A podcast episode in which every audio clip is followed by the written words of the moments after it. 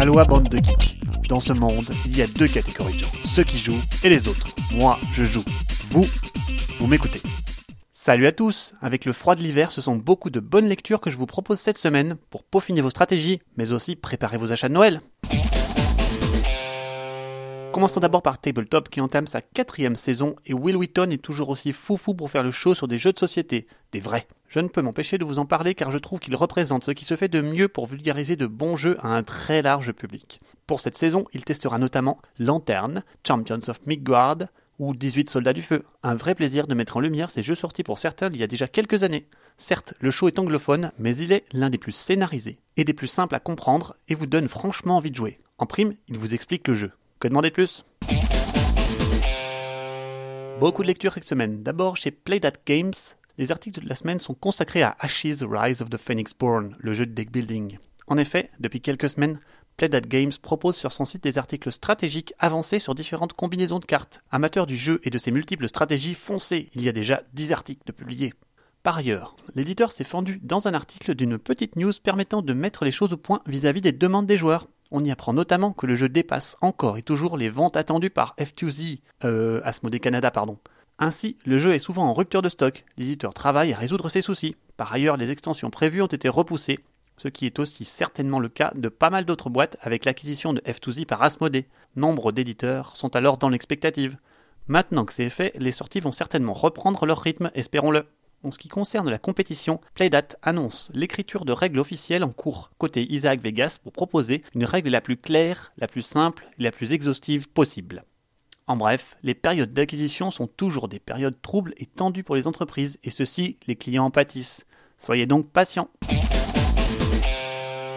Terminons enfin par la gamme Dead of Winter chez Playdat Games, dont l'extension standalone m'avait laissé assez dubitative. Elle se révèle maintenant dans son intégralité avec l'annonce d'une nouvelle petite boîte, Wearing Colonies, qui permettra de jouer de 6 à 10 joueurs par équipe en compétition, chaque équipe ayant sa propre colonie. Une expérience que j'imagine hors norme qui demandera les deux boîtes standalone et cette petite extension. Affaire à suivre. Passons aux articles créatifs avec cet article intéressant chez League of Game Makers qui nous parle d'un point commun entre tout jeu de société, le mécanisme, ou puzzle, que nous devons résoudre nous-mêmes pour générer des points de victoire. Tous les jeux en ont un et c'est lui qui va rendre le jeu intéressant ou non. De Puerto Rico à Codenames, l'article démêle cet essentiel du jeu de société. Enfin, le dernier article qui a attiré mon attention vous parle des mathématiques dans les jeux. En effet, alors que la conception des jeux passe très souvent par leur analyse mathématique et statistique pour proposer un challenge équilibré, paradoxalement, les joueurs sont en général frileux aux vastes formules mathématiques pour gagner. Ainsi, l'article revient sur plusieurs façons de cacher les mathématiques aux joueurs pour lui en proposer une version ludique. À quel jeu vous font penser les mathématiques? Moi, ça me fait penser franchement à Megawatts pour son côté hautement comptable, mais aussi aux multiples salades de points adorées de Stephen Feld. Et vous? Côté participatif, parlons de trois nouvelles fonctionnalités de la plateforme Kickstarter. En effet, la plateforme propose depuis peu une gestion des dates plus fine pour les porteurs de projets qui peuvent fixer la timeline des arrivées et départs des stretch goals durant la campagne. Ceci se dédie clairement à la gestion des early birds, sorte de boost à l'intérêt relativement discutable. Par ailleurs, Kickstarter met maintenant à disposition pour les porteurs de projets des statistiques de la provenance des backers. Ainsi, par des URL particulières, le porteur de projet saura si vous venez de lire la dernière sélection naturelle chez Ludovox et pourra ainsi avoir une bonne idée des médias qui influent sur ses backers. Enfin, la plateforme a aussi mis en place la possibilité de streaming live de vidéos pour les porteurs de projets mais aussi les commentaires live associés. Une fonctionnalité qui va certainement stimuler les campagnes Kickstarter qui en ont les moyens. Teasing quand il nous tient. Côté pro, c'est la fin d'année qui s'annonce avec la frénésie des achats de Noël.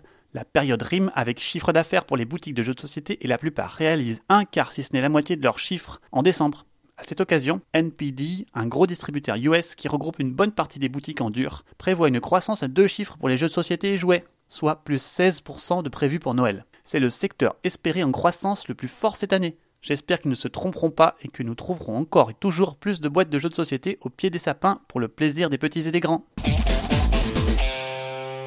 Terminons avec Games Workshop, dont FFG a perdu la licence récemment. Dès lors, Games Workshop est parti de son côté et annonce son catalogue chargé en réédition. Citons notamment des sets de figurines à peindre avec tout le matériel nécessaire à l'intérieur, pinceaux, peintures co, qui sortiront bientôt pour Warhammer 40 000, mais surtout la réédition du vénérable et sanguinaire ancien Blood Bowl. Amateurs de sport, essuie crampons, réjouissez-vous Il sort le 24 novembre à la fin de ce mois, avec des packs additionnels pour avoir de nouveaux joueurs en tout genre ou monter des ligues promettant un renouveau tonitruant pour cette quatrième édition. C'est tout le mal qu'on leur souhaite.